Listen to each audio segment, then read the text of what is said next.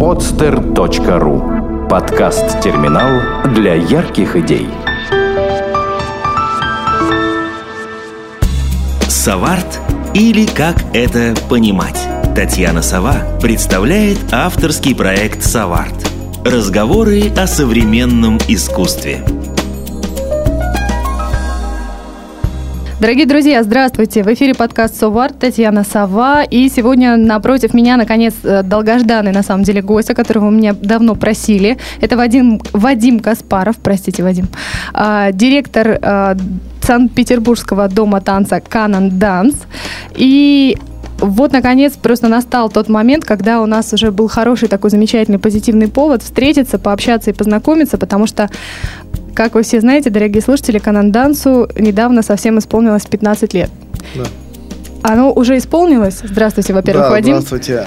Дело в том, что мы отсчет ведем от самого первого нашего мастер-класса, который мы провели в девяносто седьмом году, двадцатого ноября. К нам приехал педагог с Бродвея, из Нью-Йорка, Фил Ладука. Это, ну, он не случайно к нам попал. Дело в том, что моя супруга Наталья Каспарова, которая является хореографом и художественным руководителем Kannon Dance, и а, в, в августе месяце она была в Австрии в девяносто седьмом году, где познакомилась с Филом Ладукой и другим педагогом Эндрю Гринвудом. Один вел у нее классы по джаз-танцу, другой по модерну. И Наталья была настолько в, в восторге от всех этих классов и от педагогов, что я уже по телефону понял, что когда она вернется, жизнь должна как-то поменяться, потому что действительно это был такой энтузиазм, который давно не было слышно, в общем-то, в нашей обыденной жизни. И когда она приехала, мы начали обсуждать, что можно сделать.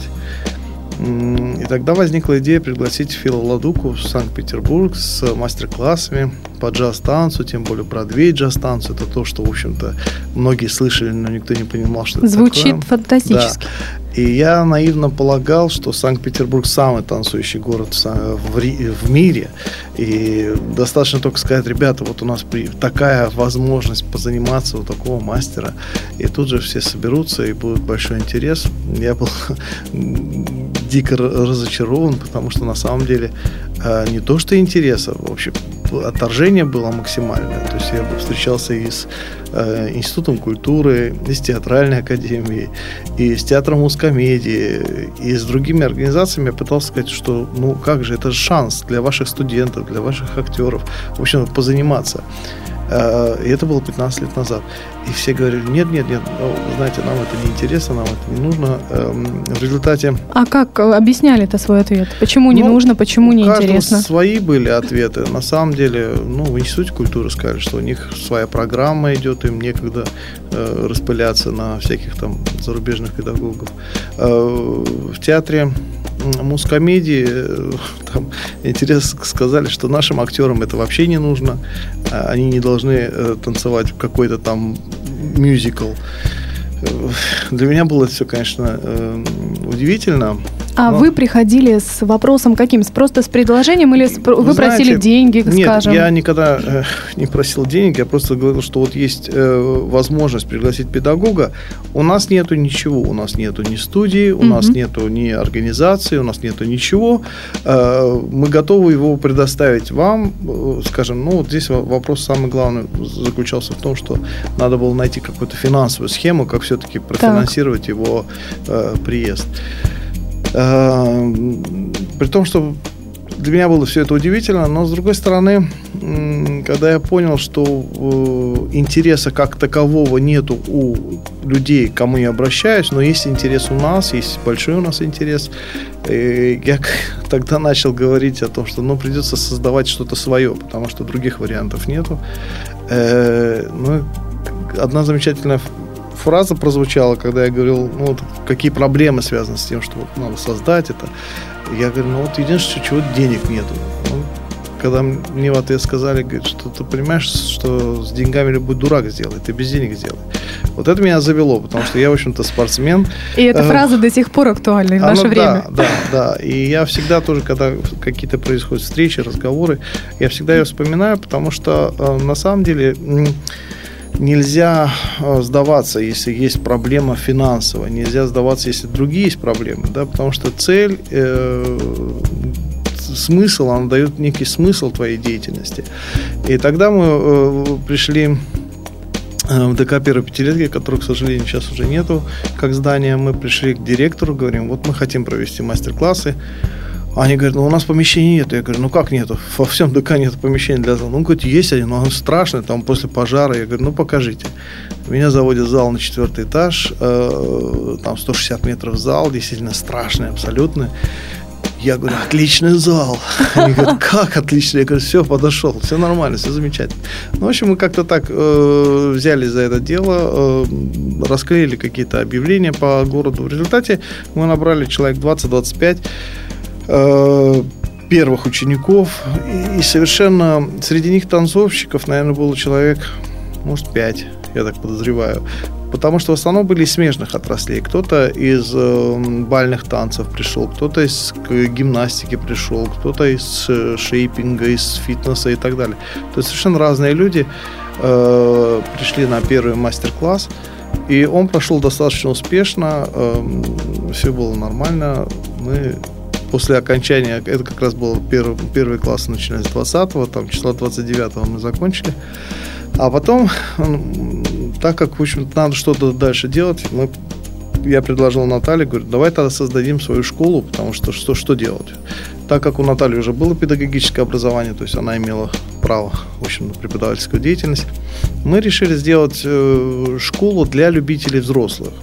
Э, на самом деле, с, все достаточно просто. Дело в том, что в Советском Союзе, э, как мы помним, была такая серьезная система вовлечения э, трудящихся и молодежи в творческий процесс. Потому что в каждом ДК было порядка от, не знаю, от десяти до ста разных кружков для взрослых людей, включая любительские театры, хореографические коллективы любительские для взрослых людей. Соответственно, и все было бесплатно. И все было, да, бесплатно, во-первых. Но и как бы дети, которые учились там, ну, с десяти лет, занимались танцами, например, потом заканчивали, поступали в вузы, у них была возможность как-то так вот дальше, в общем-то, себя поддерживать, свои творческие наклонности.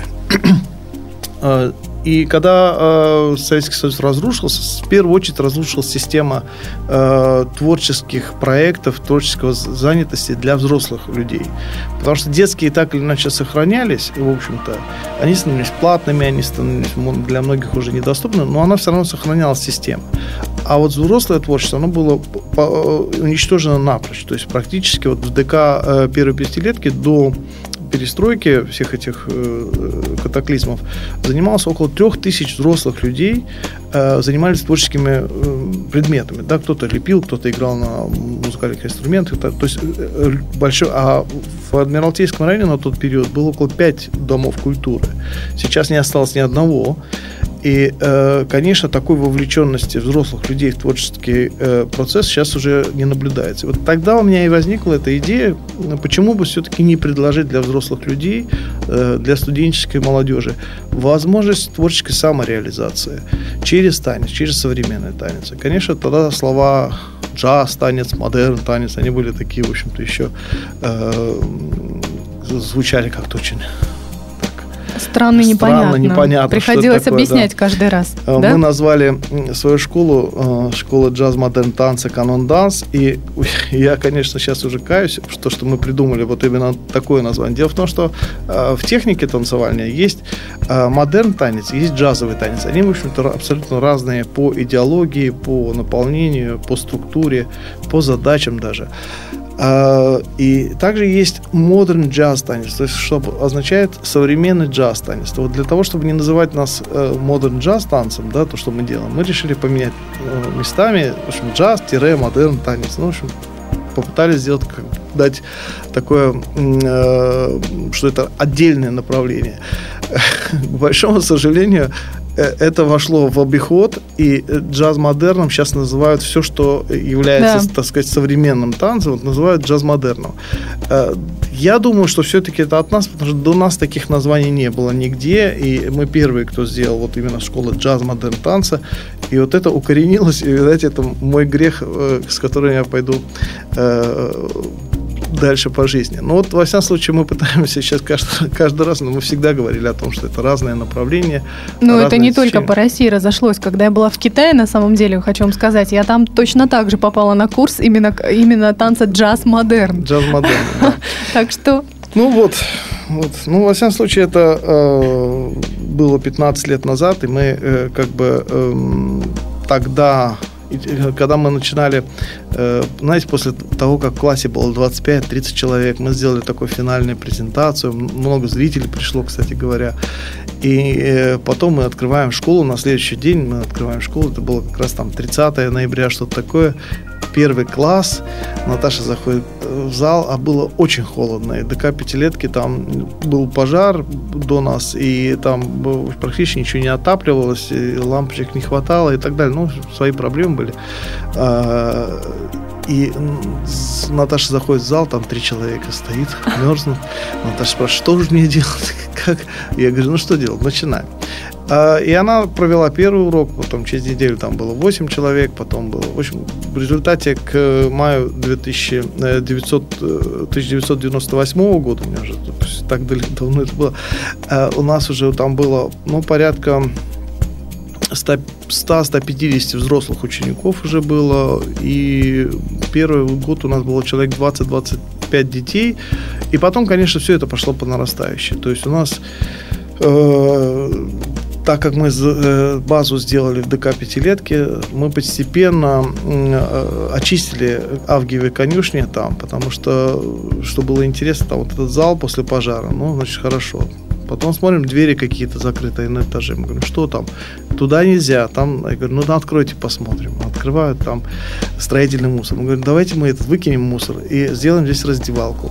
Да, вы выкинете? Конечно, выкинем. В общем, в результате мы очистили весь наш этаж. Потом спустились на третий этаж. Говорим, а что за этими дверями? Не-не-не, туда нельзя. Там, там склад какой-то мебели. Я говорю, ну, откройте. Открывают, включают свет, одна лампочка горит. И я вдруг понимаю, что это малая сцена ДК первой пятилетки. Я говорю, так а что за мебель здесь? Там стоят стулья из карельской березы, двести стульев, которые раньше стояли в большом зале. Это, это, ну, это вообще кошмар, конечно. Когда э, мне рассказывали, как эти стулья рубили топорами и сжигали, вот mm. из большого зала выкидывали, типа сломанные. Мы, в общем, отремонтировали эти стулья, поставили свет. И через э, пару месяцев мы запустили малую сцену. Э, тогда мы ее назвали «Альтернативная сцена-станция». К нам, э, так как мы были дружны и театр танца Саши Кукина, и Гуанданс театр, они все вовлеклись в этот процесс. Мы вместе готовили эту сцену для спектаклей современного танца. Чуть позже к нам э, вписались замечательное театральное товарищество «Комик Трест». И вот э, таким творческим коллективом мы, конечно, очень быстро подняли станцию именно на совершенно другой уровень. И буквально через год она стала очень востребована. Там почти четверг, пятница, суббота все время были какие-то спектакли. И вот эта структура, которую мы создали в пятилетке, она себя очень сильно оправдывала, потому что у нас появились ученики. Ученикам надо где-то выступать. Появляется театр. Появился театр, появляются другие ученики, которые приходят смотреть. Мы начали проводить там фестивали, мы начали проводить там различные кинопоказы и так далее, и так далее. В результате тот, то количество проектов, которые мы набрали за вот период первых там, пяти-шести лет, оно уже превышало все мыслимые и немыслимые границы, учитывая, что в, нашем, в нашей организации работало там, не более четырех человек всегда. Но это на самом деле очень, с одной стороны, сложно, с другой стороны, правильно, потому что когда ты начинаешь расширять штат, и ты уже не знаешь, кто помощник, какого помощника, то начинается такая дезорганизация. В общем-то, я всегда... смотрел, наблюдал за западным опытом. Там действительно обычно в организации работают от четырёх до восьми человек, ну, нашего формата, то, что мы делаем, те планы, которые мы реализуем. И э, мы всегда, конечно, очень активно привлекали волонтеров. Вот сейчас очень модное волонтерское движение, да, и так да. далее. А на самом деле мы с самых первых фестивалей привлекали волонтеров именно к какой-то такой человеческой помощи. Дело в том, что э, не всегда за деньги можно купить э, э, хороший характер, э, любовь к, к гостям. Э, это деньгами сложно оплатить. Да, сказать, вот ты знаешь, мы тебе платим, а теперь будь добр, так сказать, к нашим гостям, смотреть, чтобы им было комфортно и хорошо. И, конечно, мы всегда привлекали людей, которые действительно были неравнодушны, и постепенно вот у нас очень хорошие волонтеры и переводчики все с год от года. Это не только команда, а есть там костяк, но приходят очень многие новые люди в этот коллектив, и, конечно, они очень-очень сильно помогают нам в рамках проведения больших каких-то фестивалей, как вот фестиваль Open Look, летний фестиваль, или там Кинотанец. Ну, любой проект мы всегда привлекаем волонтеров, они очень хорошие ребята. Mm-hmm. Вот она, история образования Kannon Dance, значит. А скажите, пожалуйста, Вадим, а что вообще вот за эти пятнадцать лет вы наблюдали в танцевальном движении? Какие, может быть, всплески, какие подъемы и, опуска... и опускания, если можно так это назвать, mm-hmm. да, спуски в интересе именно со стороны обычного зрителя, да, обывателя к танцевальным направлениям вы наблюдали? Потому что сейчас многие говорят, что как раз мы находимся в зоне как раз спада интереса, да, у зрителя к, к таким вот подобным танцевальным направлениям, к современным, да, что были времена, когда и больше людей ходило на спектакли, и больше интересовались, и это было как-то свежее, новее, интересней. Вот как вы на это реагируете, на такие высказывания? Понимаете, ну, э, все в нашей жизни имеет некий цикл, да. Если говорить про вот школы, ну, возьмем первый этап, это школы танцевальные, потому что именно там создается э, та самая аудитория, которая ходит на спектакли. Если говорить о э, годах, конец девяностых, начало двухтысячных, э, на тот период практически, если взять любой телефонный справочник, там практически ни одной школы нету, да, то есть там одна-две школы максимально из старых э, таких э, тех времен, это, наверное, текила данс, существующий до сих пор, да. Мы пятнадцать лет назад, когда создавали тоже, в общем-то, мы понимали, что мы хотим, мы понимаем, зачем мы это делаем. Мы очень четко понимали те направления, которые интересны конкретно нам. Это современный танец, джаз-танец, модерн-танец, контемпорари, классика, чуть-чуть фанки-джаза у нас было такое направление. Мы никогда не преподавали на нашей территории, например, там, бальные танцы или латино-танцы, да, потому что я всегда говорил, что есть люди, которые это любят и это делают. Но благодаря вот нашей школе это, э, ну, уже факт исторический. В двухтысячном году мы привезли сюда э, Rhythm Hot Shots. Это э, коллектив из Швеции, которые приехали в двухтысячном году, в апреле. Мы проводили э, такой микрофестиваль свинга. Он был первый вообще в России. И тогда мы их привезли, они давали мастер-классы. На этих мастер-классах занимались те люди, которые потом начали развивать свинг в России. Вот, по сути, мы явились тем самым детонатором, который при, привнес свинг-танец на нашу территорию, потому что до этого были буги-вуги, в Москве прежде всего развивалось это направление. А вот свинг, линди-хоп, по сути, вот мы явились родоначальниками в, в, в России вообще в целом. Если я не прав, так сказать, меня могут опровергнуть слова, но, во всяком случае, мы в двухтысячном году это сделали. Мы познакомили наших ребят петербургских из России, те, кто приехал, с коллегами из Швеции, а потом мы сделали шаг назад. Почему? Потому что, ну, это не наше, это вот вообще социальные танцы, это не то, чем мы хотим заниматься, в чем мы находим свою, как говорится, да, реализацию. Поэтому мы сделали шаг назад в этом направлении, его подхватили другие люди, и это пошло развиваться. Так вот, с тех времен появилось огромное количество танцевальных школ, и здесь уже как бы надо констатировать с сожалением, я вот могу сказать, да, то есть если, когда оно, количество оно растет, это всегда радует, но потом вот приходит момент, когда ты говоришь, вот, с сожалением, да, к, к сожалению, э- уровень профессиональный, э, педагогический, он все равно он, э, ну, падает, падает.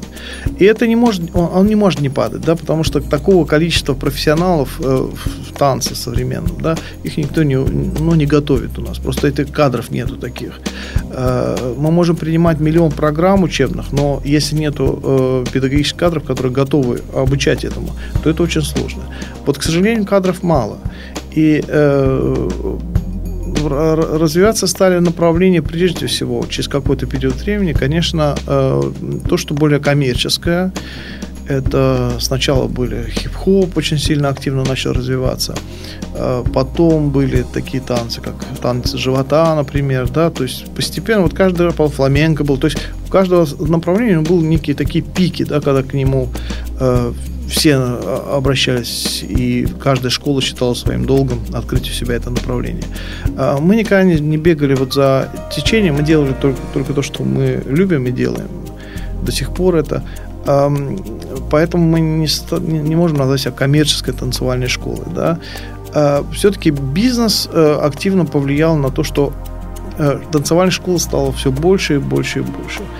Но при этом, как вам сказать, мне кажется, это неплохо с точки зрения физической активности и так далее. Но если говорить про какой минус мы получили с появлением большого количества танцевальных школ, мы получили то, что те хореографы, которые могли бы ставить постановки, они забросили это дело как неперспективное, то есть создание новых спектаклей, и углубились именно в то, что им приносят деньги. Конкретно коммерческие mm-hmm. школы, они стали преподавать, они стали э, давать мастер-классы и так далее. То есть им важно было получить деньги сейчас и сегодня. И, конечно же, их творческий потенциал, он тут же ушел на э, задний план. И мы, я думаю, что подобным образом за последние семь-восемь лет, ну, человек пятнадцать, на мой, на мой взгляд, уже потеряли. То есть не факт, что они вернутся в хореографию. Сейчас кто-то из них делает какие-то попытки э, что-то поставить. Но, понимаете, ставить надо пока молодые. И я пока дум... молодые ставить надо? Да. Почему? Пока, пока, пока молодая организация, вы имеете в виду, или человек? Нет, человек, пока он, пока он молод, он э, готов... Э, Готов рисковать. рисковать, он готов э, не прислушиваться к авторитетам, он не думает о своем авторитете, у него есть какой-то не, некий внутренний порыв, драйв, и он на нем ставит, да, потому что потом, когда человек становится уже э, таким устоявшимся хореографом с именем и так далее, он уже так должен быть в формате, он не может себе позволить каких-то резких движений, да, потому что он, от него ждут, чтобы, и потом он, если он поднял какую-то планку, да, на какую-то качественную, ему сложно уже потом говорить, вот я что-то сделал хуже. Очень много вопросов возникает, но э, мне кажется, что э, что касается интереса, не сказал бы, что он сильно упал. Просто, э, понимаете, сейчас даже хореографы современного танца, они сами не понимают, ну, а что они, о чем им, что им говорить, да, что им, как, каким языком им говорить.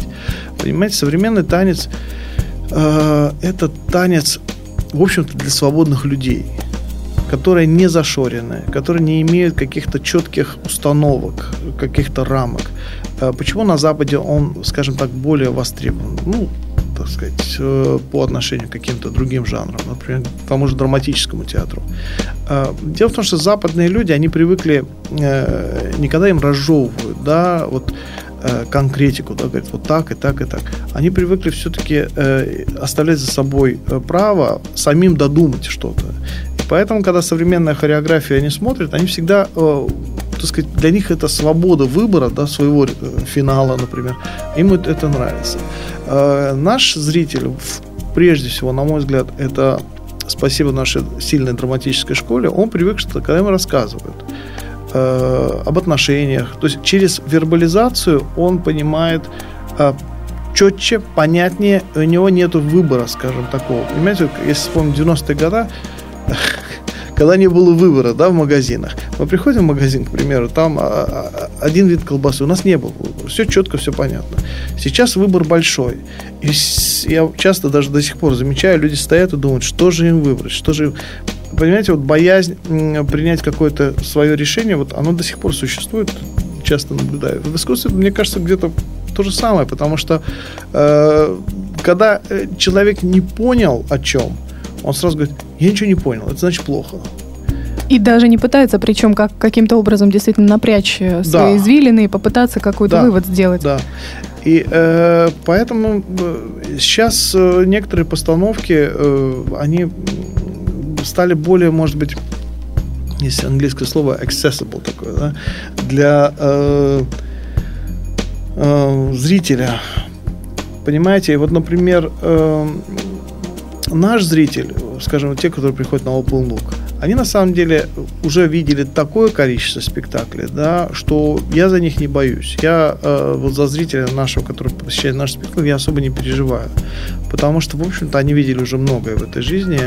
За пятнадцать лет, в следующем году будет пятнадцать лет фестиваля Open Look. Мы показывали от самого сумасшедшего авангарда, как там в начале двухтысячных, да, э, до таких современных балетных спектаклей.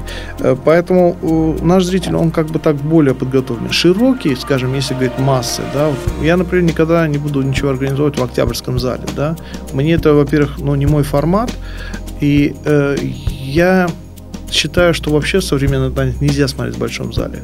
И, например, если взять вот последние тенденции, то, что в чем я сейчас нахожусь, да, вот мы создали дом танца на Казанской, и там мы сделали себе вот этот маленький блэкбокс театр, он там на пятьдесят-шестьдесят человек, и я получаю дикое удовольствие находиться там, просто мне, мне вот это ближе, мне ближе, когда я чувствую там танцовщиков, когда я чувствую этот драйв, который вот, вот передо мной, вот сейчас, в данную секунду. Я не совсем понимаю, я, например, в Октябрьске не хожу, ну, не знаю, лет двадцать, наверное. Бедный Октябрьский театр. Да, но я, какая я, антиреклама. Ну, это, это я про, про себя, это антиреклама, может, в большей степени себе. Но я, понимаете, я хочу видеть глаза.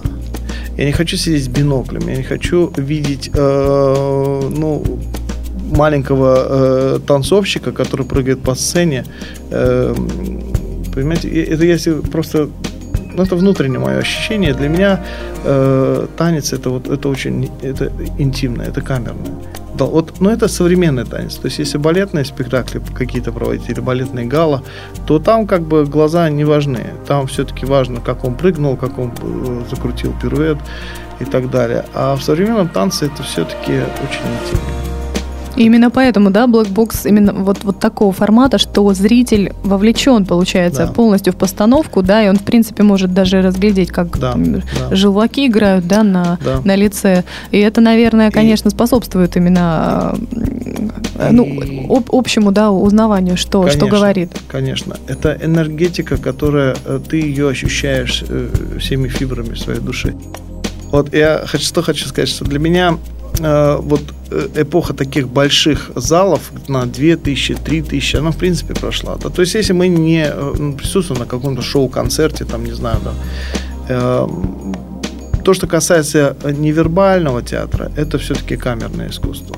И оно, не, мне кажется, оно не приспособлено даже для каких-то больших пространств. Это очень-очень интимно. И если говорить о тенденции, которая, кстати, про Европу, вот я сколько бываю там, понимаете, там в Дании, например, я вот видел спектакли для один актер для одного зрителя. Да. Более потрясающего эффекта я в жизни не ощущал. Когда вот и, там есть такой проект, когда один актер и один зритель. Все, никого больше, ни камер наблюдения, ничего. Это, Это под... наше будущее? Может быть. Может быть, одно из. Ну, одно из. Просто, опять-таки, ну, если есть э, какие-то версии выбора, почему нет? Можно и так. Ну, во всяком случае, я вот ну, для себя как-то так понял, что большие залы это не, ну, не для нас. Не для mm-hmm. нас. Не потому, что мы их не можем собрать. Это, э, скажем, когда мы проводим, проводим фестиваль Open Look, и там в Тюзе проводили его, там э, до тысячи человек набир, набиралось на какие-то проекты. Э, но это не должно ста- становиться вот как бы м- единственной м- мерой какой-то, да. Вот пришло тысяча человек, о, классно, я что-то сделал важное, успешное и так далее. Э, мне хочется, чтобы те пятьдесят или шестьдесят человек вышли с каким-то ощущением, что они получили какой-то вот кайф от, от, от жизни, от того, что они пришли. Они не пожалели о том, что пришли. И когда я это вижу, ну, мне это, мне это, это не нравится, скажем так. Вот, Вадим, на самом деле существует в последнее время все-таки такая тенденция. Мы сейчас поговорили о тенденциях именно со стороны зрителей, да, насколько есть интерес к танцевальному искусству сейчас.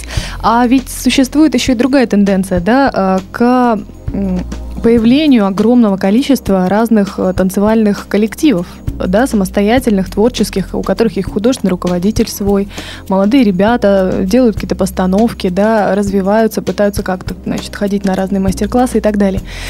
И в связи с этим, кстати, и мне задавали уже несколько раз вопрос, есть ли вообще возможность существовать, скажем, в Петербурге конкретно вот, вот таким коллективом танцевальным? Ну, например, Акведук, да, могу привести пример вот из, из самых молодых, mm-hmm. которые в Скороходе недавно выступали.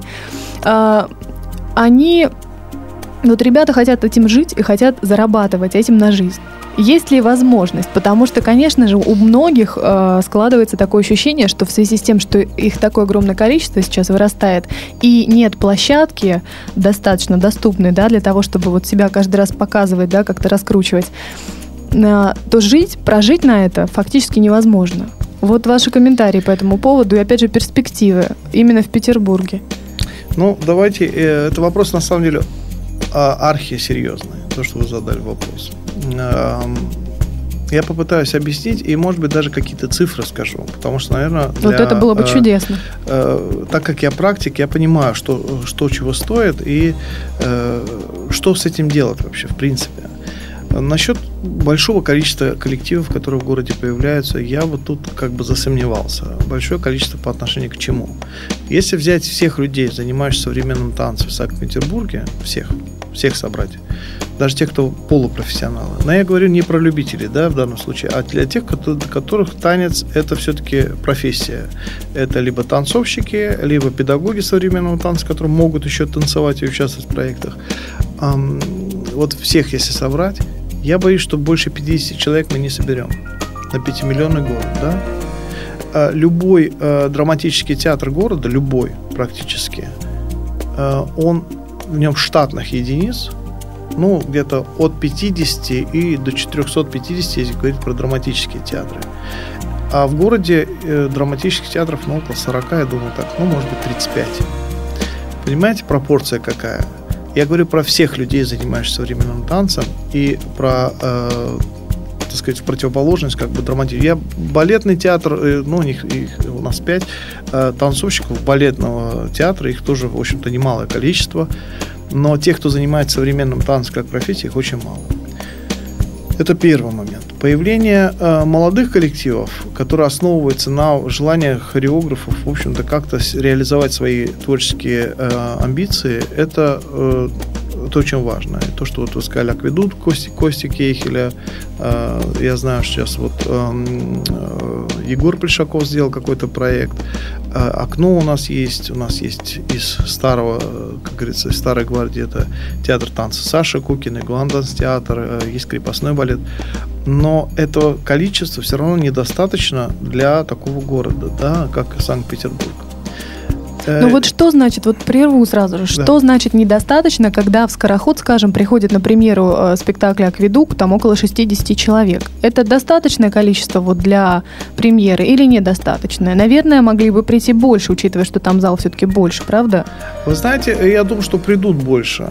Придут больше, э, просто в, в, ну, когда мы показывали «Акведук» с этим же проектом в Лицедее, было в зале уже четыреста мест, я могу сказать. Это в рамках фестиваля «Точка отсчета», проекта премьерных спектаклей. В рамках фестиваля. Отсчета. То есть да. вопрос в пиаре, в общем говоря. Я думаю, что вопрос в пиаре, вопрос э, в площадке, да, Скороход, э, площадка, которая появилась, она очень нужна нашему городу, конечно. Э, это замечательно, что ребята взяли на себя такой груз ответственности, дай бог им, чтобы у них все было хорошо.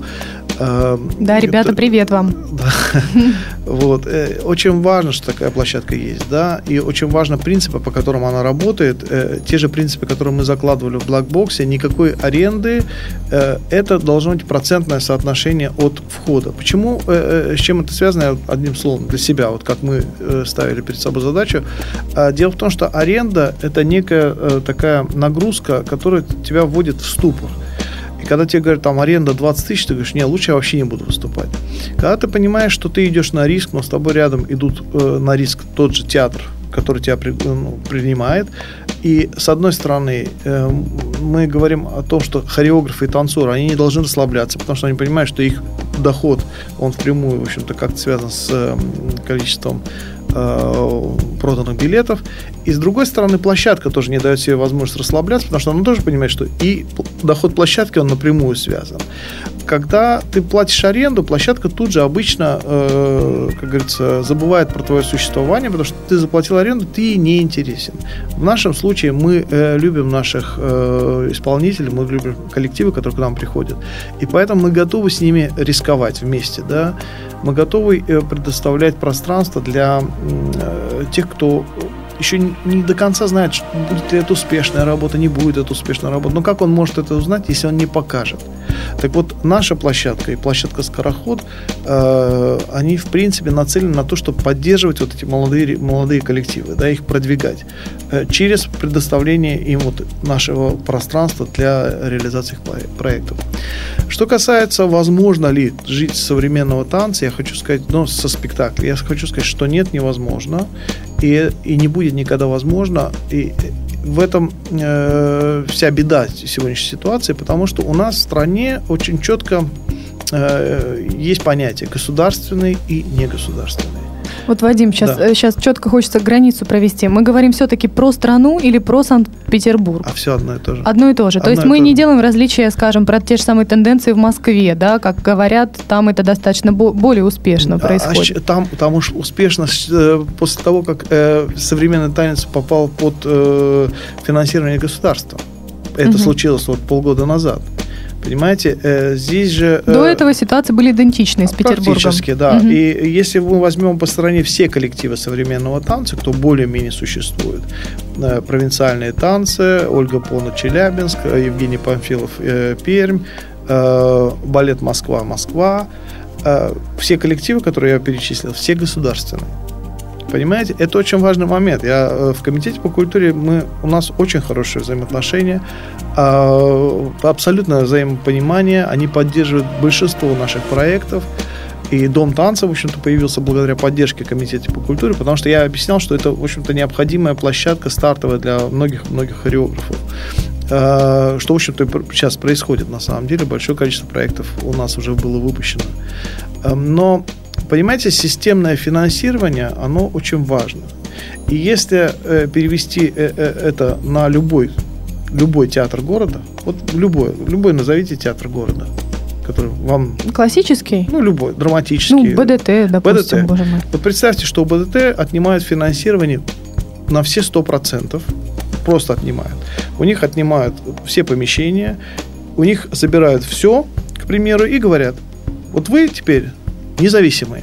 Арендуйте у города помещение БДТ, заплатите зарплату всем актерам, заплатите все налоги и т.д., и т.п. и так далее. В результате сколько дней БДТ сумеешь просуществовать? Да нисколько на самом деле, потому что э, вся система у нас, она построена на том, что если тебя государство э, опекает, если оно тебя поддерживает, ты можешь жить. Если оно тебя не поддержит, в принципе, выживать это возможно только в тех микродозах, которые есть современный танец на сегодня. Вот нас там у Саши Кукина, допустим, четыре танцовщика, у, не знаю, у нас там семь танцовщиков и так далее, понимаете? Это касается, вот как вам кажется, всей сферы искусства в России или это только танец? Я думаю, что это касается всей сферы. Все именно искусство. Понимаете, здесь в чем фишка основная? Вот, я, конечно, понимаю, что люди, которые занимаются драматическим театром, меня начнут пускать стрелы. Но, уже, да, уже летят. Но понимаете, в чем проблема? Вот возьмем Францию, не самая бедная страна Европы. Там всего два государственных театра. Это Гранд-Опера и Комедий Франсез. И третий, они недавно совсем взяли лет пять-семь на финансирование, это Государственный центр современной хореографии. Но при этом государство в восьмидесятых годах построило по стране, по Франции, пятнадцать хореографических центров, которые субсидируются государством, которые поддерживаются, в которых есть свой директор, художественный руководитель. Вот он был назначен, и он занимается своим регионом, да, и он развивает современный танец. То есть во Франции без государственного финансирования тоже не обошлось. Это нигде не происходит, кроме таких стран, как США, где вообще государственное финансирование как понятие не существует. Но у них есть э, частные пожертвования.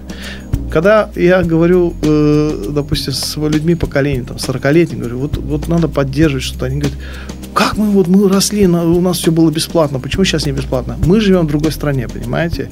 Это уже не СССР. А вся система театральная – это СССР до сих пор.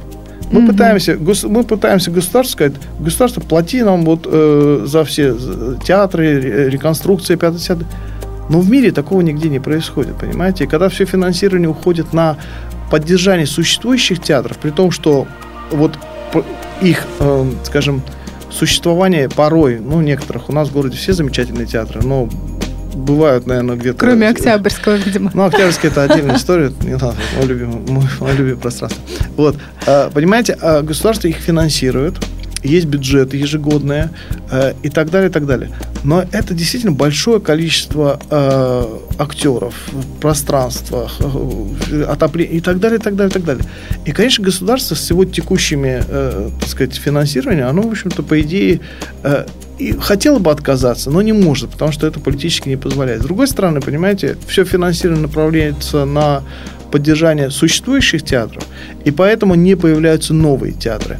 Вот мы говорим про э, новое поколение. Вот я сейчас смотрю, есть у нас э, замечательная организация в городе «Он театр», да, например. Угу. Вот не появились они года два назад, я думаю, что ну, шесть или семь молодых режиссеров мы просто бы не знали до сих пор. Вот они года два назад появились, и появился, ну, для меня лично, там, Волкострелов, Егоров и так далее. А, а не появились они. Вот не создая они такую платформу для реализации молодых хореографов своих, э, своих потенциалов. И где бы эти режиссеры ставили? Им бы никто не рисковал дать площадку. Кто бы там, не знаю, Максиму Диденко тюз бы предоставил, понимаете? Если бы Максим Диденко до этого, э, ну, мы знаем, о, о чем говорим, Ленька Пантелеев, да, мюзикл, который поставили э, с Дрейденом. Mm-hmm. А, то, ну, до этого Максим Диденко э, ту же э, «Синюю бороду» выпускал у нас в Блэкбокс-театре. То есть он нарабатывал руку, он, он рос как профессионал, он не сидел и ничего не делал. Он рос, рос, рос. В результате, э, пожалуйста, в «Тюзе» сейчас номинация на «Золотую маску». Э, та же э, вот наша девочка Алиса Панченко, это ученица Натальи Каспарова еще э, из первых составов.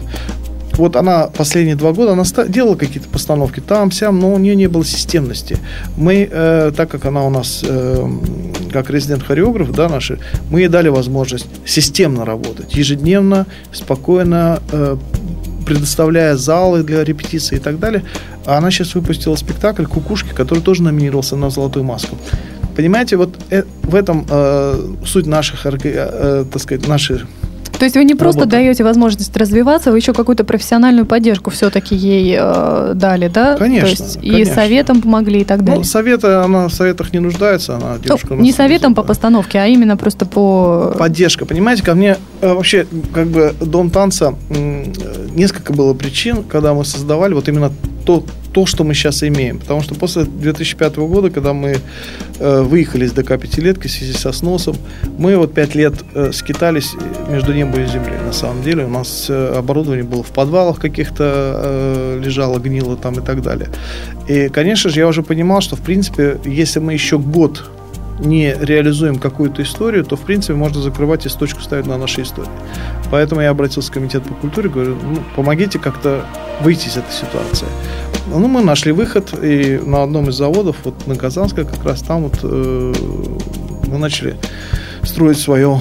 А гнездо. Вот поконкретнее, пожалуйста, комитет по культуре ко всем так добр? Или у вас просто были с ним очень, очень хорошие отношения? И насколько легко, скажем, найти финансирование вообще вот молодому театру? Ну, вы уже не молодые все-таки, да, будем так говорить. А вот молодому театру на какой-то проект. Как, как идти, как просить, куда просить? Хорошо. Э, смотрите, много... Э, когда проводил первый мастер-класс в девяносто седьмом году, я пришел в комитет по культуре, э, тот еще... В девяносто восьмом году? В девяносто седьмом. Я говорю, вот, понимаете, хотим вот мастер-класса. Они говорят, ой, хорошая идея, да, но, понимаете, вот как бы денег-то у нас нету. Я говорю, ну ладно, нету. Прихожу, прихожу через пять лет, приношу вот такую папку сантиметров десять прессы, проектов и так далее. Я говорю, вот за этот год, за эти годы, за пять лет мы сделали то-то, то-то, то-то, то-то. Какие вы молодцы, ребята. Ну, понимаете, денег нет. Прошло еще там пару-тройку лет, и тогда только, э, скажу так, ну, с приходом новых людей в комитет по культуре изменилось отношение к негосударственному сектору. И это... То есть все-таки пришли прогрессивные люди. Пришли люди, которые, которые видели, что такое негосударственный сектор, потому что они с ними контактировали, они видели э, вот эту энергию, которая есть в негосударственном секторе. И пришли люди, которые сказали, что надо относиться к негосударственному сектору не как к врагам народа, а как людям нашей же страны. Понимаете, у нас получается как разделение не только там по национальному признаку, да, но и по принадлежности. Вот ты государственный, ты, значит, не коммерческий, ты хороший, мы тебя любим. А ты государственный. А если ты не государственный, значит, ты коммерческий, ты не хороший, мы тебя не любим. Но ты не только не коммерческий, если ты государственный, ты еще и под контролем. Все-таки у нас бытует такое мнение, что все негосударственные учреждения и какие-то организации, они просто совершенно не подвержены, ну вот ни, ни, ни под какой контроль не подпадают, и вам нельзя диктовать, что вы делать будете, да, и так далее. Вот вам комитет культуры, но скажем, диктует не... каким-то нет, образом? Нет, нет, что? Нет, комитет... не, не бывает такой фразы, скажем, а вот вы вот, если вот это измените, мы вам дадим нет, денежку. Нет, не никогда, бывает. Никогда а, ну комитет, по, комитет по культуре вообще э, э, организация, которая, ну, насколько я э, на своем опыте, может, кто-то у кого другой опыт, но они никогда не диктуют ничего. Uh-huh. Они никогда не говорят, ты знаешь, вот эту запятую здесь поставь, вот тогда-то... Нет. Главное, ну, главное, что ты предлагаешь, да, насколько это действительно актуально, насколько это нужно, насколько это, это важно для городской среды. Не знаю, у меня как бы, если говорить про финансирование, я думаю, что если организация идет за помощью в комитет по культуре, она должна четко понимать, что она хочет. Она должна четко понимать, что государство и комитет не обязаны финансировать все сто процентов ваших, как говорится, планов. Частичное финансирование, оно э, может быть оказано, ну, в разных пределах, да, но это финансирование может быть либо на проекты, либо на фестивали. Но это все есть на сайте, на самом деле. Э, все, кто интересуется этим, они могут посма- зайти на сайт, сначала посмотреть э, те формы, которые там есть, заполнить, прийти в комитет, поговорить. Понимаете, э, комитет по культуре – это... та организация, которая вот на Западе э, есть организация, которая называется Council, да, то есть некие такие советы по культуре, где тоже все вот, э, проектные организации и танцевальные коллективы, они обращаются к ним за помощью. У них тоже есть э, финансирование большое, вот Council, то есть государство э, через различные фонды спускает вот, э, финансирование на эти советы, да, и э, учитывая, что государственных театров нету там, туда практически все обращаются, все театры за финансирование. Но они идут в равную, понимаете? Уже здесь как бы есть, конечно, более, э, скажем, коллективы, имеющие боль, большую историю, да, или более значимые для государства. Например, во Франции там Прельжакаш. Вот представляете, Прельжакаш, если он тоже вынужден обращаться за финансированием, как и все, как и другие хореографы, которые имена я, я скажу, они вам ничего не скажут. Он тоже вынужден обратиться за, за финансированием. Но у них там это, в общем-то, как-то все система, она работает, она поддерживает всех, и малых, и больших. И это важно, что э, не, в Европе нету такого понимания. Вот ты государственный, мы тебя будем финансировать. А ты не государственный, мы тебя не будем финансировать. Там как-то система, она более... Э, она исторически так у них развивалась. У нас исторически развивалась совершенно по-другому. То есть есть государственные театры, которые имеют все, начиная от э, зданий, э, штатных единиц, так сказать, и так далее, и так далее. И есть негосударственные, которые как бы вне контекста, вне интересов, как бы. С другой стороны, сейчас ситуация меняется год за годом. Я вижу, что э, с большим уважением стали относиться к негосударственному сектору, э, потому что в нем есть очень много замечательных коллективов, да, существующих сейчас. Вот Этюд театр, там, допустим, там э, тот же Комик Трест, да, тот же кукольный формат, который у нас четыре э, золотые маски. Вот и сейчас номинировали в этом году на четыре, еще на четыре номинации mm-hmm. «Золотой маски». То есть это, это вообще на самом деле такие, как говорится, очень э, важные э, зоны роста. И, конечно же, э, скажем, мне кажется, что вот когда идет рост, вот туда надо удобрения подкидывать, вот туда надо поливать, ну, если в растения, да. Также и театральный коллектив, если идет рост, если у него есть какой-то такой, знаете, внутренний стержень, который заставляет его идти вверх, есть амбиции, вот его надо поддерживать на, на этом этапе, потому что через какой-то, ну, как... сейчас в голову пришло, вот если, представляете, вы пытаетесь вырастить цветок, вы его поливаете, ну, вернее, кинули зерно, вот оно проросло, а потом вы на него смотрите и думаете, ну, он сам дальше вырастет, а он не дальше не растет, ты должен поливать. Если ты хочешь, чтобы он вырос, ты должен поливать. И вот когда он уже вырастет в крепкое, хорошее такое дерево, он уже сам сумеет всасывать в себя соки из э, почвы и так далее, и так далее. То есть он, он будет более сильный. Его тяжело будет, понимаете, вековой дуб тяжело, э, скажем, срубить, понимаете, потому что он, он сильный. А тонкую побеги, вот только-только зарождающиеся, и очень легко сломать, любой ребенок может сломать. Мне кажется, вот, вот здесь очень важно вот это понять, что молодых, молодых ребят, молодые коллективы, их надо поддерживать. Их не надо, скажем, развращать большими деньгами. Да, говорят, вот что вам надо? Зарплаты по сто тысяч, пожалуйста. Конечно же, нет. Все равно должна быть такая, э, такое легкое недоедание. Потому что это недоедание им дает возможность, в общем-то, активно, активно работать, э, крутиться, вертеться, рисковать. Понимаете? А изменился вообще контингент приходящих людей вот за эти пятнадцать лет? Вот кто приходил, скажем, пятнадцать лет назад, вот какие mm. люди приходили, вот я имею в виду заниматься к вам, и кто приходит сейчас? Изменились ли их цели, внутренний какой-то настрой, да, отношение к танцу? Как вам сказать, вот эм, мы в свое время делали анкетирование людей, которые приходят, ну, в школу, если про школу говорить, э, приходили. Вот что интересно было, один был общий э, у всех э, момент из разных отраслей, э, много студентов, э, но один был общий момент у большинства, восемьдесят процентов знания э, э, иностранных языков. Мы тогда не, не, не придали этому никакого значения, а потом начали отслеживать, что в чем же дело. И, как оказалось, люди, которые э, изучают иностранные языки, они относятся к современному танцу гораздо более лояльнее, чем люди, которые не владеют языками. И когда мы проводили... Более прогрессивно. Да, то есть у них как бы взгляд, и они как бы могут зайти в интернет и прочитать какой-то текст, например, да, на английском языке, и для них это не вызывает никакой проблемы. Они могут прийти на спектакль, где э, говорится, ну, на английском языке какие-то слова, и они это понимают, они отражают, да. Вот такой момент был интересный, и если говорить про поколение, знаете, вот последние спектакли, которые мы показывали, пришло очень много молодых ребят, школьников. Mm. Для меня это очень-очень большая радость. Но я, правда, знаю, почему они пришли. Потому что на сцене выступали их ровесники, и они пришли. И я уверен, что они останутся. Я уверен, что они останутся. Вообще, ну, те проекты, которые мы сейчас анонсируем на следующий год, среди них есть уже новый наш фестиваль, называется он Dance for Kids. Ой, вот это вот отлично. Это да. Ведь отдельная, наверное, история, это как это все развивается история, среди да. детей. Угу. У нас есть отличный опыт, и я считаю, что его мы будем развивать. И у нас есть очень интересные проекты, я надеюсь, они реализуются в следующем году. Это будет бомба для, для вот подростков, потому что это то, что, на мой взгляд, это очень нужная работа, которую мы сейчас э, начинаем реализовывать. И э, она сложная, она сложная, потому что мы в свое время тоже проводили проекты в школах, э, мастер-классы, это еще две тысячи третий год где-то был.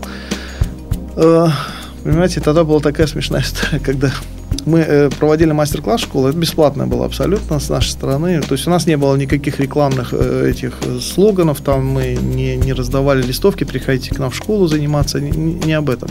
Это была программа, которую я... Мне надо было набрать практический опыт, да, программа по профилактике наркомании среди ребят. И мы э, нашли очень много зависимостей, связанных э, с комплексами, э, двигателями комплексами у детей, и их э, потом, э, э, так сказать, э, желанием... Предрасположенностью. Предрасположенностью, mm-hmm. да, абсолютно верно. Предрасположенностью э, к употреблению каких-то допингов, да. Не только наркотиков, но любых допингов, начиная от банки пива, энерг- энергетических напитков и так далее. И эта зависимость есть, четкая. Если ребенок закомплексован и не умеет чувствовать себя расслабленно, ну, на тех же дискотеках, скажем так, он просто находит в себе э, некий допинг, который позволяет ему расслабиться. Если мы возьмем спортсмена, который бежит три километра, например, да, вот потом у него такое приходит, он, он получает удовольствие, когда он пробежал три километра, у него просто эйфория. Все, эйфория, да. То есть он получил необходимую дозу эндорфинов все в кровь, и он хорошо. И вот э, тот же самый эффект человек получает, когда он пьет алкоголь. Ему тоже он получает этот, э, искусственно вызывает такую эйфорию, применяя вот этот э, допинг, тот или иной, не, независимо. Это может быть алкоголь, это может быть вино, это может быть э, любые там таблетки и так далее. И понимаете, когда э, ты учишь человека владеть своим телом и на той же дискотеке, не употребляя всякие допинги, получать нужное количество эндорфинов в кровь, а это делает именно танец, Uh, все меняется. Меняется uh, уверенность, у, у ребенка появляется уверенность в своих силах. Он понимает, что он может быть, выглядеть хорошо, красиво, круто там, и так далее. И он, ему это не нужно. Ему не нужно. Вообще, uh, то, что сила искусства, я вот недавно тоже меня спрашивали, uh, она не в том, что человек наблюдает за искусством, а в том, что он участвует в искусстве. Вот для нас вот это главный сейчас постулат, что uh, ты можешь хоть усмотреться современного танца, но если ты не участвуешь в самом процессе э, исполнения или еще лучше создания, то это все так, это все так. Ты можешь прийти и уйти. Эффекта не будет. Эффект не тот. Угу. А для детей это в сто раз важнее. И вот то, что программа, которую мы сейчас развиваем, и у нас есть наши партнеры зарубежные, это очень серьезная история, это как раз вовлечение детей в творческий процесс. Мы в свое время это много делали и в пятилетке, когда были. Вот, скажем, вот та же Алиса Панченко, о которой мы говорим сейчас, она номинант на «Золотую маску». Был у нас интересный такой случай. В двухтысячном году мы были в Чехословакии на фестивале, и там мы познакомились с немецкой группой. Они говорят, вот у нас есть такой конкурс молодых хореографов. Там хореографы до семнадцати лет. Но это главное, чтобы они... Очень молодых хореографов. Ну, там от, там от восьми до семнадцати в этом промежутке. И говорит, ну вот, хотите, приезжайте. Я говорю, ну что, давай, ребят. Мы э, собрали нашу первую бригаду. Вот Алиса Панченко, там Аня Озерская, Юля Крюкова, Дима Бураков, Лилия Бурдинская, которая сейчас руководит бай-бай балетом. И говорим, заперли их э, в зале, говорим, вот у вас две недели, через две недели показывайте свои постановки. А им было тогда по тринадцать-четырнадцать лет. Они говорят, как? Нет, это невозможно. Мы говорим, ну они были послушные ребята. Они говорят, ну ладно, мы ушли. Вот через две недели у нас с Натальей, э, в общем-то, часть челюсть отвисла, потому что то, что мы увидели, а мы увидели уже вот эти первые такие яркие вспышки и у Алисы Панченко, и у Ани Озерской, и Юли Крюковой, вот этой, как они это сделали. Они ничего, мы пытались найти, я потом анализировал, у кого же они взяли это движение, ни у кого, вот именно то, что у них тогда э, э, зародилось в них, как э, в творческих э, ребятках, это, конечно, вот реализовывается именно сейчас. Это вот, вот сейчас это уже дает. Но тогда уже мы, когда поехали, выступили, просто у всех был такой шок в Германии. Они говорят, дети такое не ставят. Но они правда это поставили. Мы даже ни в чем не советовали. И после этого, когда они поставили, мы даже не пытались корректировать ничего. Они сами. И мы э, лет шесть проводили конкурсы молодых хореографов. И э, то количество хореографов, которые там, там вот было, они сейчас все, в принципе, в той или иной, в той или иной степени они в работе все. Поэтому, не знаю, потихоньку... Хорошо, Вадим. Ну вот выпуск наш, к сожалению, большому к концу подходит, потому что я бы лично слушала и слушала вообще целыми днями, потому что рассказ действительно интересный, такой эпохи огромное развитие. Но вот у меня все-таки два последних вопроса. Первый – это какие все-таки перспективы вы видите, да, развития танцевального движения, пластического, может быть, театра там, и, и, их, и вообще театра и танца, да, как, как миксованного такого, да, какого-то события. Какие перспективы вы видите вообще в этом занятии, и что вы посоветуете ребятам, которые только начинают это делать? Потому что, конечно же, очень многие из них вот нас сейчас слушают и думают, как, куда, стоит ли ехать в Петербург, может быть, если кто-то из провинции, или в Москву, выбирают город. Вот посоветуйте, вот кратенько. Э, ну, как вам сказать, перспективы, конечно же, есть, потому что общемировой тренд э, существует, но так или иначе мы являемся частью мира, да, И э, то, что современное э, поколение, оно уже э, порой не нуждается в такой, э, скажем, э, вербализации чувств, как, скажем, более пожилое поколение, которое воспитано на драматическом театре. А молодое поколение, оно умудряется улавливать э, э, месседж через какое-то движение, через какой-то жест, через какой-то символ. И это мы видим, это мы наблюдаем. Поэтому то, что э, это направление современного танца, театра или театра танца, пластического театра, оно востребовано, это однозначно. Именно почему? В такой форме, именно вот умиксованный такой. Я думаю, пока, пока да. И даже более того, хочу сказать, что, конечно, все спектакли, которые включают, это и в мире, кстати говоря, так, включают э, разные отрасли, да, включая театр и там какие-то мультимедиа, они такие, они привлекают, понимаете, разную публику. То есть, если ты чисто танцевальный, то ты, соответственно, привлекаешь тех людей, которым нравится чистая форма, чистый танец. Если ты на миксе, находишься на грани, то ты имеешь возможность привлечь и театральную аудиторию, как, скажем, ну, на наши спектакли очень много людей, которые интересуются просто театром, приходят, и тоже они как бы включаются в процесс, и потом они начинают углубляться. Мы, буквально одно, когда мы делали фестиваль танцевального «Кинотанец», это была одна из идей, почему должен быть кино и танец. Да? Он был ради видеотанца, что-то по первости. Потому что слово «кино», оно знакомо всем. Поклонников у кино огромное количество. И каждый, когда видит слово «кинотанец», каждый для себя ищет свою часть этого слова. Но, по сути, они соединяются в одном месте в одно время. Это более адаптированная такая форма, да? Это нет, это был ну, фестиваль танцевального кино, в котором мы показывали э, фильмы, э, хореографию, но на экране. И у нас mm. аудитория собралась и из мира танцевального, и из мира кино.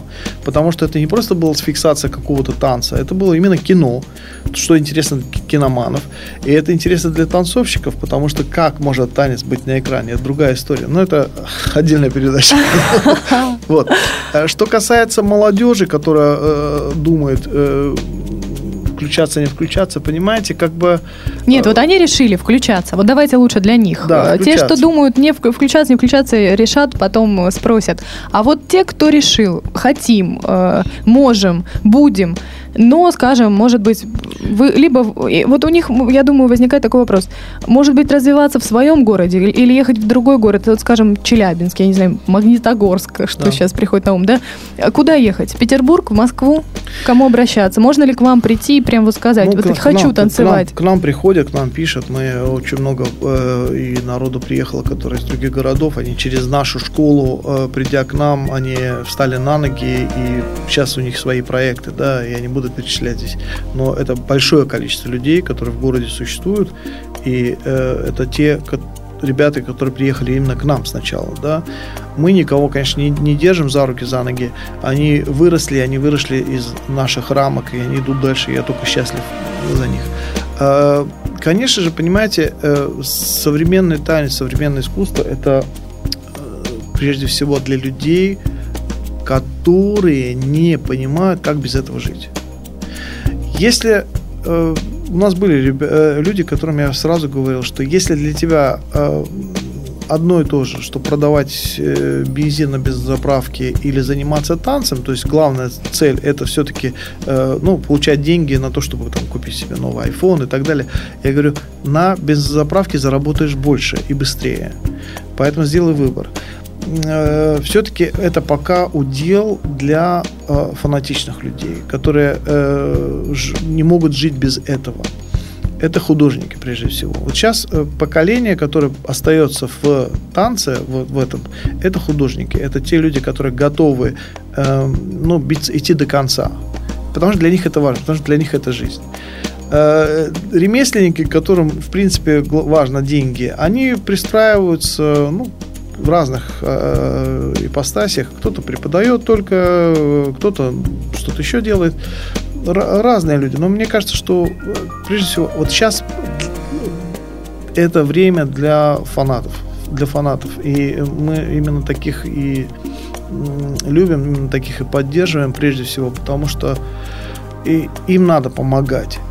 И любыми способами помогаем и предоставлением пространства, кстати говоря, тоже у нас есть программа вот по резидентам-хореографам, которые хочет, хотят что-то сделать. Пожалуйста, у нас есть время, которое мы даем ребятам, чтобы они осуществили постановки. Мы даем также Black Box театр для того, чтобы выпустили спектакль. Ну, в принципе, танцсообщество, оно знает эту историю, поэтому у нас достаточно большое количество коллективов выступила и выпустила свои спектакли на нашей площадке. И сейчас они показывают в других местах. И тот, ту же «Синюю бороду» замечательную они сейчас показывают там, в эр арте, например. Да? Я, я очень рад этому. Я очень рад, когда э, спектакли, которые... Ну вот э, «Сова», «Ахе», например, да, вот, mm-hmm. они же на нашей базе репетировали, а потом выпустили «Скороходе». Понимаете? Ну, вот это, это то, в общем-то, о чем мы все мечтаем. Взаимное такое... взаимная поддержка для реализации чего-то. Потому что когда мы, негосударственный сектор помогает друг другу, в общем-то, мы как-то можем еще балансировать на, ну, в, этой, в этих условиях. Если мы перестанем друг другу помогать, ну, это же будет другая история. Что тогда будет? Да, дорогие друзья, вывод такой. Помогаем все, не боимся и идем вперед, развиваемся. Главное расти, не оставаться на месте. А у меня последний вопрос, который я каждому задаю все-таки гостю. Что такое искусство? Искусство? Да. Но я постараюсь сказать, что такое искусство для меня. Конечно, для вас. Лично. А не в общекультурном значении. Понимаете, искусство – это а, то... Я родился в Баку, и до восемнадцати лет я жил в Баку, и... Но когда был в седьмом классе, у нас было такое, э, по-моему, изложение или сочинение по, по, по, про Ленинград, и в частности про Аничков мост. А я любил, с детства любил очень лошадей, ну, я фанат до сих пор лошадей. И вот описание Аничкова моста, то есть искусство, скульптура, она настолько на меня тогда оказала вот такое магическое впечатление, что всю оставшуюся жизнь, пока я, ну, скажем, я вот пока не увидел их, я просто, ну, практически там, ну, ежедневно думал об этом.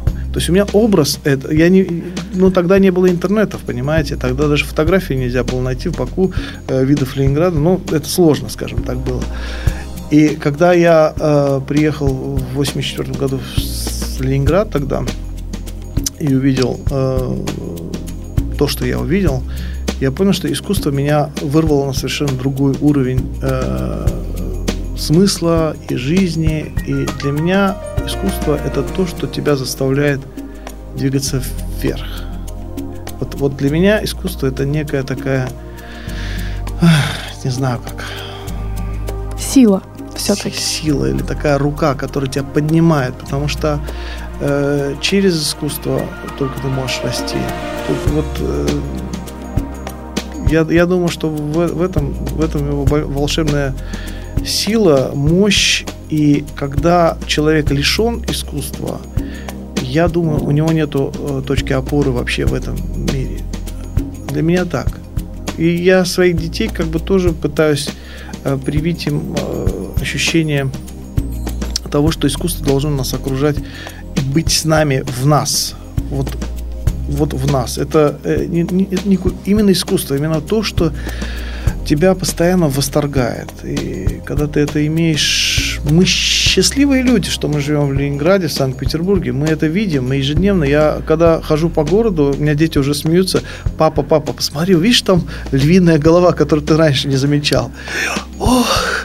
То есть меня, меня восторгает наш город, и я э, являюсь, ну, поклонником всего, что здесь происходит, и э, архитектуры, и той культуры, глубинной культуры, культуры города, и в людях, которая осталась. Я ее видел, правда, чуть-чуть другой, когда я сюда приехал. Она меняется. Иногда в, не в лучшую сторону, но что делать? Надо как-то через свою работу пытаться... сохранить то, что мы можем сделать, и передавать лучшее детям. На самом деле для меня э, дети это вот, вот это еще одно искусство. Mm-hmm. Вадим, спасибо большое. Спасибо. Просто безумно интересная беседа. Дорогие друзья, с нами был Вадим Каспаров, директор дома танца Kannon Dance. Им сегодня пятнадцать лет, ну не сегодня, а в этом году пятнадцать лет. Мы поздравляем вас еще раз с пятнадцатилетием. Спасибо вам большое, что вы есть. И, дорогие друзья, ну, что я могу сказать? Будьте в искусстве и растите искусство в себе. Видимо, такой да. вывод у нас а, из передачи. Все, с вами был SovArt, Татьяна Сова. Спасибо, мои дорогие. До свидания. Сделано на podster точка ru. Скачать другие выпуски подкаста вы можете на podster точка ru.